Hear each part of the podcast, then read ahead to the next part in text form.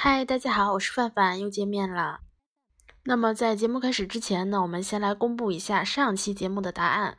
上期节目呢是咱们喵喵为大家剪辑了一些《海贼王》中的过场音乐，然后让大家猜一猜这些都是代表哪个人物的。然后呢，咱们啊励志 FM 下面这个咫尺又天涯的海米答对了哦。我们的答案是山治、乔巴、路飞、娜美、索隆、布鲁克、罗宾、弗兰奇、乌索普、薇薇。那么好了，我们现在来开始进入正题。今天呢，范范是给大家来介绍一下咱们的草帽大船团的七位队长。海贼王漫画第八百话呢，草帽大船团结成。首先呢，我们说一下关于。这个抽签顺序的说明哈，呃，之前呢，在范范介绍咱们草帽大船团队长们的时候呢，啊，有海米就给范范留言说，这个排序是怎么来的呢？那么大家要回看一下《海贼王》的漫画七百九十九话，这个呢是由奥龙布斯公布了草帽大船团的队长的抽签顺序。那么首先呢，就是俊美海贼团船长卡文迪许。我们先来说一下人物周边，啊，卡文迪许的国家呢是来自隆美尔王国，隆美尔王国的原型呢是取自于英国的，现实的景点呢应该在英国伦的国会大厦，呃，如果大家有兴趣的话呢，可以关注咱们的微信公众号，然后在咱们的菜单栏中找到这篇文章，然后看一下这两张图的对比哈，呃。因为现在咱们呃荔枝 FM 是在这里不能看到图的，所以说呢，我们还是关注的海米呢要看一下哈。呃，接下来呢，我们看一下卡文迪许的声优是石田章。呃，但说名字呢，可能很多人是比较懵的。不过还有一些海米，就是也会说，就是这个名字是如雷贯耳啊啊。然后呢，我们直接说他的作品，大家熟知的《火影忍者》的我爱罗，还有《妖精尾巴》的杰尔夫，都是他配的。有没有种想回去看看的冲动啊？嗯，然后呢，说一下他的配件。杜兰德尔，呃，圣剑杜兰德尔呢是欧洲三大圣剑之一吧？这一把剑呢是有着天使之剑的别名，持有者可以受到上帝和天使的庇护。在 A C G 中呢，历来呢象征着神圣和正义。然后咱们俊美海贼团呢是总共有七十五人的，目前除了卡文迪许本人，斯莱曼于得岛后也加入了俊美海贼团。那么斯莱曼是谁呢？大家还有印象吗？就是那个非常热爱自己国家的人，他以处刑敌人为乐。在地组竞赛期间呢，曾经被卡文迪许的第二人格隆美尔的连佑击败。然后呢，卡文迪许的人气呢也是很高的。之前有一次的人气排名呢，他也是排到了二十七位哈。呃，再来我们说一下他的双重人格。首先呢，白马卡文迪许。这个呢，其实不用多说啊，喜欢出风头，骄傲自恋，以华丽超新星之名呢，轰动了全世界。感觉他站在那里呢，真的很配得上自己的称号——海贼贵公子。然后呢，我们来说一下隆美尔的莲佑。隆美尔的莲佑呢，其实是卡文迪许的第二人格，啊，杀戮性极强，极为疯狂，几乎呢是没有理智的。他拥有比原先已是剑术天才的卡文迪许强上一倍的剑术。啊，我就是当时记得看咱们漫画的时候呢，没有那么大的冲击感，但是看动画的时候，我真的感觉，呃，对比特别强烈哈。然后呢，现实生活中呢，咱们呃是这么定义双重人格的：一个人呢具有两个相对独特的并相互分开的亚人格，视为双重人格。而也有人猜测呢，双重人格或许与曾经经历过创伤性的事件有密切的联系。那么，虽然卡文迪许因为双重人格所带来的人气乐在其中呢，但是这也阻止不了人们的好奇心。究竟是什么样的经历，有了如今的白马卡文迪许和隆美尔的联佑？然后呢，我们还是再来说一下人气高。卡文迪许的人气高呢，是完全不是没有原因的。他呢，就是骄傲地说着对这些抢走他人气的超新星深恶痛疾的话，然后随后呢，就可以因为报恩而拼上自己的性命。他轻描淡写的说着为路飞断后，同时呢，也非常为自己的爱马受伤感到愤怒。为了助罗宾一臂之力呢，他宁可伤害自己去压制隆美尔的连诱。在紧要关头的时候呢，他还会脑补粉丝的事儿，可是呢，宁愿赴死，他也不自己离开。只是随意的对罗宾说一句：“披上这个吧。”我就感觉，呃，他好温柔啊。嗯，像这样的人走到哪里，应该都是自带光环吧。然后呢，就嗯，我们来说一下，加入草帽的麾下呢，真的只是来报恩吗？我感觉或许有这个原因吧，但是呢，更多的呢，我更相信是志趣相投。然后呢，咱们来看一下的草帽大船团第二番队队长巴托罗米奥，巴托哈，脑残粉大家都特别喜欢的。首先呢，还是人物周边，我们来说一下他的声优。森久保祥太郎啊，这个呃自己念起来有一点不顺口哈。嗯，说到这里呢，我觉得是又要激动了。之前是还是没发现巴托是和火影中的鹿丸是一个配音的。然后呢，呃，森久保祥太郎呢，他是被誉为声优界无与伦比的音乐才子。那么他的代表作品呢，还有《雕塑宅男》中的卷岛裕介啊。这个大家应该看过吧？呃，反正我也看过的。然后还有咱们呃新网球王子的切原赤野，呃，然后我们再来说一下巴托俱乐部，海贼船我们不用说了，前进路飞前啊不对路飞啊不是前进路飞前辈号，哎呀说的打字可以打出来，但是说的就比较那个不顺口哈。他们的船员呢是五十六人，然后咱们船长巴托的赏金呢是两亿贝利，巴托俱乐部的参谋冈比亚呢是六千七百万贝利。然后呢还要说一个就是比较重要的人物，就是他们的阿婆啊。那么我说到这里呢又想笑了哈，呃，不过说真的，阿婆对于巴托来说呢是非常非常重要的人物。在他成为海贼后呢，每当遇到什么困难的时候，都会寻求老家的阿婆帮助。哎呀，真亏他能航海至今啊！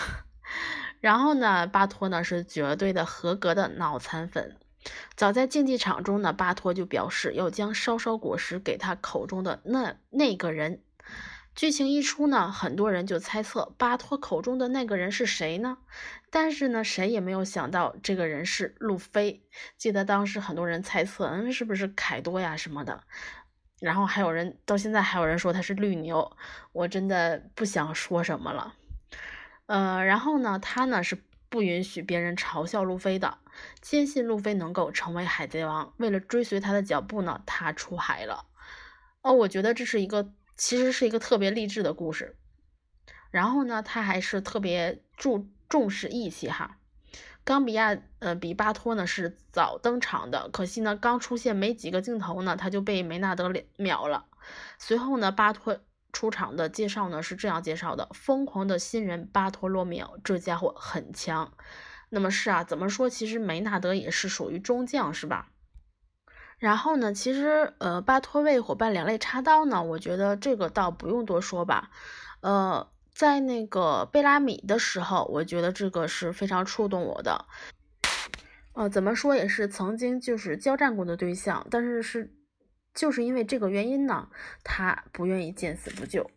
然后我记得当时他呃后来呃使出致敬之拳的时候呢，还是就是。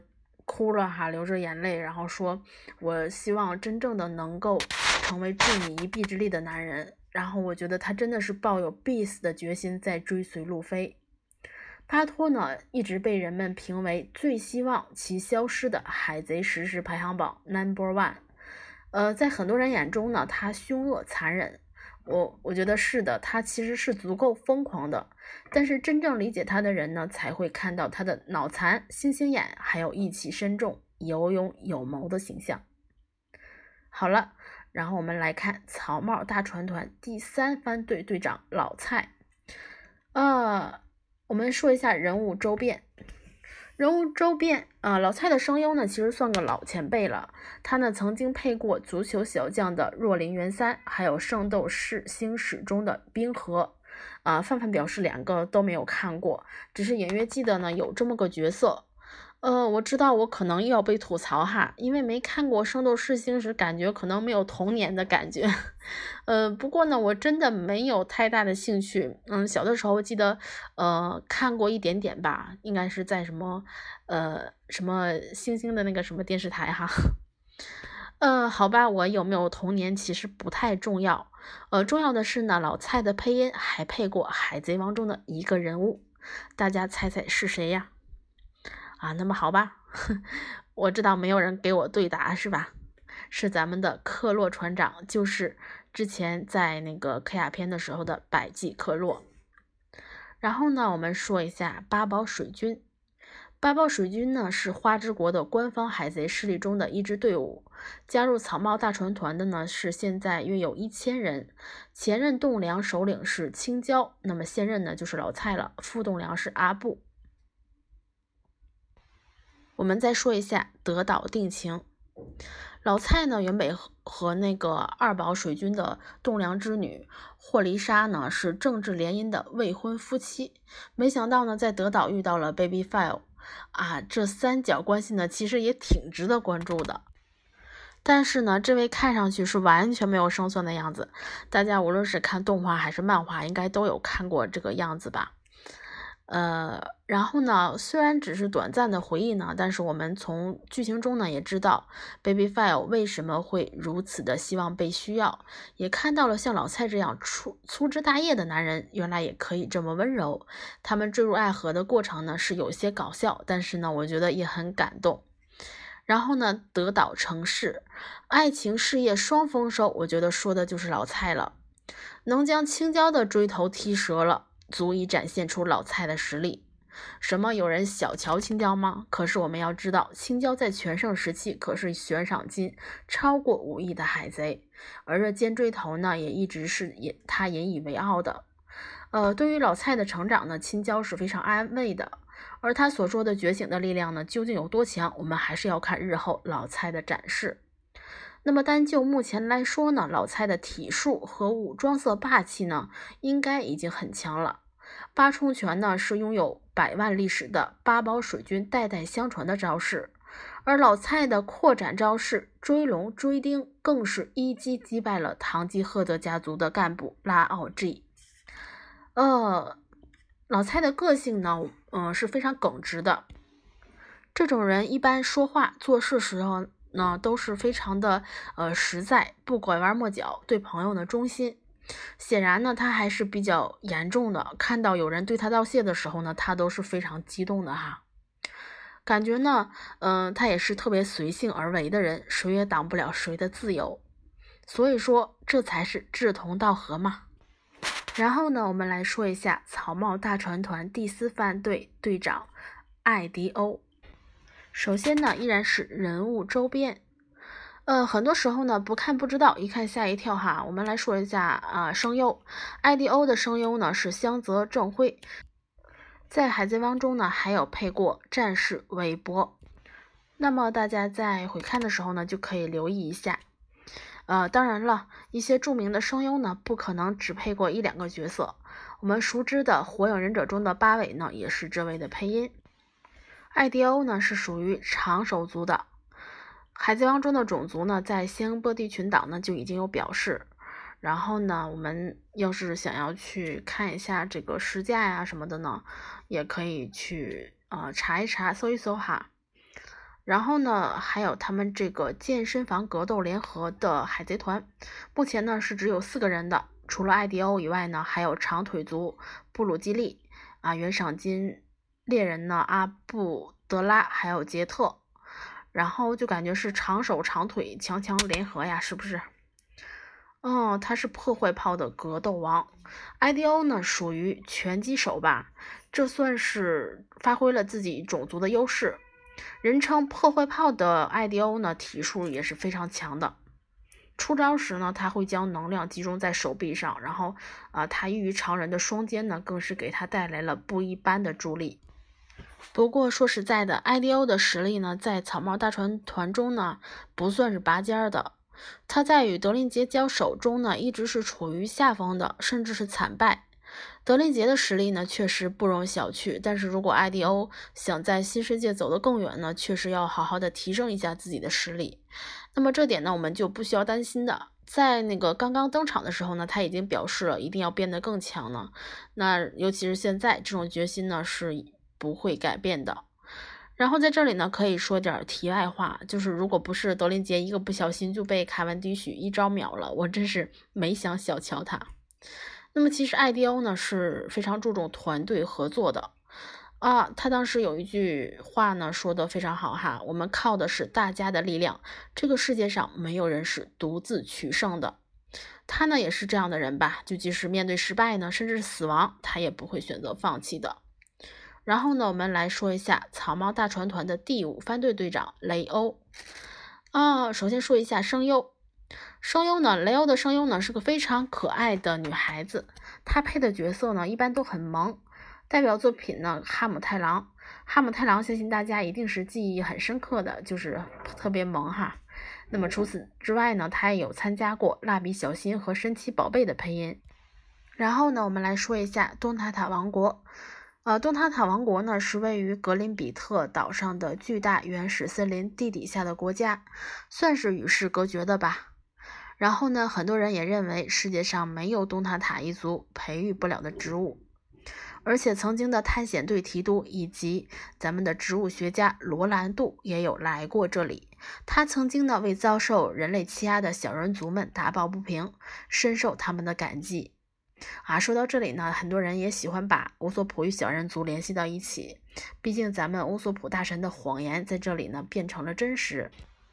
然后呢，我们说一下战斗先锋雷欧，人小力气大。东纳塔一族的身体呢虽然矮小，但是呢速度是非常快的。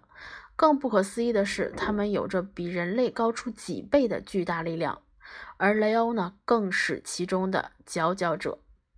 雷欧还是恶魔果实能力者，虽然缝缝果实听起来不是那么厉害，但是关键时刻呢还是会起到作用的。说到这里呢，我们就不得不提英雄救美的一幕了。然后记得当时他还呃跟公主说：“公主，你又变沉了。”我觉得他好迟钝呀。嗯，然后呃，德岛冒险结束后呢，雷欧是带东塔塔一族的东塔塔兵团二百人加入了草帽大船团。接下来呢，我们来说一下草帽大船团的第六番队队长海尔丁。我们依然来说一下人物周边，然后呢，首先呢还是声优小山刚志配的其他角色呢，我们先不说了。在海贼王中呢，他除了配了海尔丁之外呢，也配了巴斯提优的啊声音哈。巴斯提欧不知道大家有没有印象啊？就是在德岛被萨博的龙之爪给抓碎头盔的那个海军。呃，然后我们来再来说一下阿尔巴夫。阿尔巴夫呢是海贼王中位于新世界的巨人王国。在海贼王的剧情中呢，乌索普不止一次的表示非常希望能够感受下阿尔巴夫的战士。想来呢，巨人王国的篇章呢也一定会非常精彩。嗯，然后我们说一下巨人佣兵海尔丁呢，被人们称为巨人佣兵呢，其实也和巴基有关系。相信大家都知道，大事件两年后呢，巴基在新世界的卡莱巴里岛修了一条巴基街，在这里呢成立了海贼派遣公司巴基速递。海尔丁的原 boss 呢就是巴基了。而得到后呢，他与他的四位巨人伙伴加入了草帽一伙大船团的消息呢，也着实让巴基惊了一下。看来路飞又要被记恨上了。然后呢，巨人族的寿命之前呃剧情中也有介绍，是人类寿命的三倍。那么其实目前为止，巨人族差不多呃都与草帽海贼团有所关联。呃，提到这些人物呢，范范觉得还蛮有意思的。巨人族在外界呢被形容是非常粗暴的，而真正看到这些人的经历呢，真的感觉传言与真实性的对比有点讽刺。然后我们来说一下海尔丁的实力与野心。光看海尔丁的个头呢，就感觉普通人在他面前就像蚂蚁一样，实力一定非常强大吧？那么作为八戒口中的摇钱树，对他强大的实力呢，我们自然是没有怀疑的。在海贼王第七百七十话，在马哈拜斯啊对决的时候呢，说实话，刚开始海尔丁被放倒时呢，我还有点反应不过来。但想想对手也是明哥家族的干部呢，还是超体重人，觉得这样也算是情有可原。不过，嗯，还好吧，海尔丁最后是没有让我们失望。他的野心呢，其实挺大的，他是想要成为巨人族的王的，再造巨人海贼团的神话呢，也是他一直以来的梦想。那么就目前来说呢，海尔丁呢确实也还是有很长的一段路要走。呃，然后我们来说一下咱们最后的草帽大船团的第七反队队长奥龙布斯。呃，海贼王漫画的七百九十九话呢，就是由咱们的奥龙布斯公布了大家的抽签顺序。说奥龙布斯这个名字呢，很多人会把他当成路人哈。啊，大家可以回想一下，就是那个扎着满头辫子的那个，嗯，大叔就是奥龙布斯了。然后呢，他是约塔玛利亚大船团的船长。咱们这个约塔玛利亚大船团啊，共有四千三百余人。嗯，我觉得其实大家看他的能力呢，其实还是很有意思的。他呢是可以控制敌人发出立正的命令，然后将敌人像保龄球一样扔出去。然后呢，感觉他很符合杀戮支配者这个称号哈。呃，如果在海上，我就能统领约塔玛利亚大船团来，帮忙了。无奈呢，人手不足。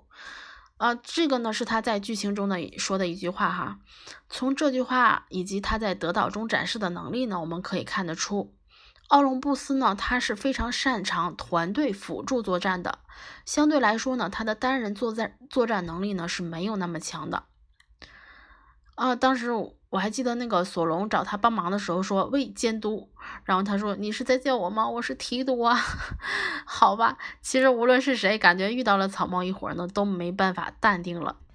然后呢，在海贼王七百七十八话，奥隆布斯呢利用杀人保龄球的招式辅助索隆将皮卡击败了。我们再来说一下“冒险家”这个词哈。奥隆布斯呢，被人们称为杀戮支配者的开拓冒险家。一般来说呢，我们对冒险家的定义是依靠智慧生存的人。他们的旅行呢是不平常的，他们是勇往直前的冒险者。当然呢，也有一些人是为了得到利益或地位的。那么显然，奥龙布斯感觉他的地位应该有了，利益呢，觉得应该也没什么吧。呃，奥龙布斯呢，他是除了有杀戮支配者的称号呢，还被人们称为狡诈的冒险杀人狂。早在之前呢，范范就说过，一般这种外界给的称号呢，都不太符合本人的形象。这里呢，人们把奥龙布斯定义为狡诈，那么对比刚才说的是依靠智慧生存吗？我们就可以间接的推测出，在和奥龙布斯战斗时，他拼的不仅仅是实力，更多的还有计谋。草帽大船团总计五千六百余人，奥龙布斯所率领的约塔玛利亚大船团呢，总共就占有四千三百余人。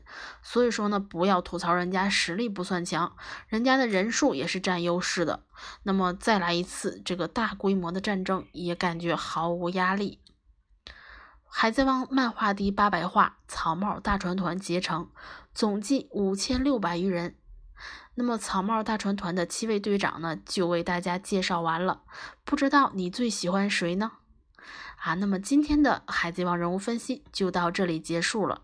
然后呢，大家喜欢范范的，然后就可以关注咱们的微信公众平台“海贼王人物分析”啦。啊，喜欢范范不是事儿，还是要喜欢海贼王。嗯，好了，那么今天的节目就到这里了，拜拜。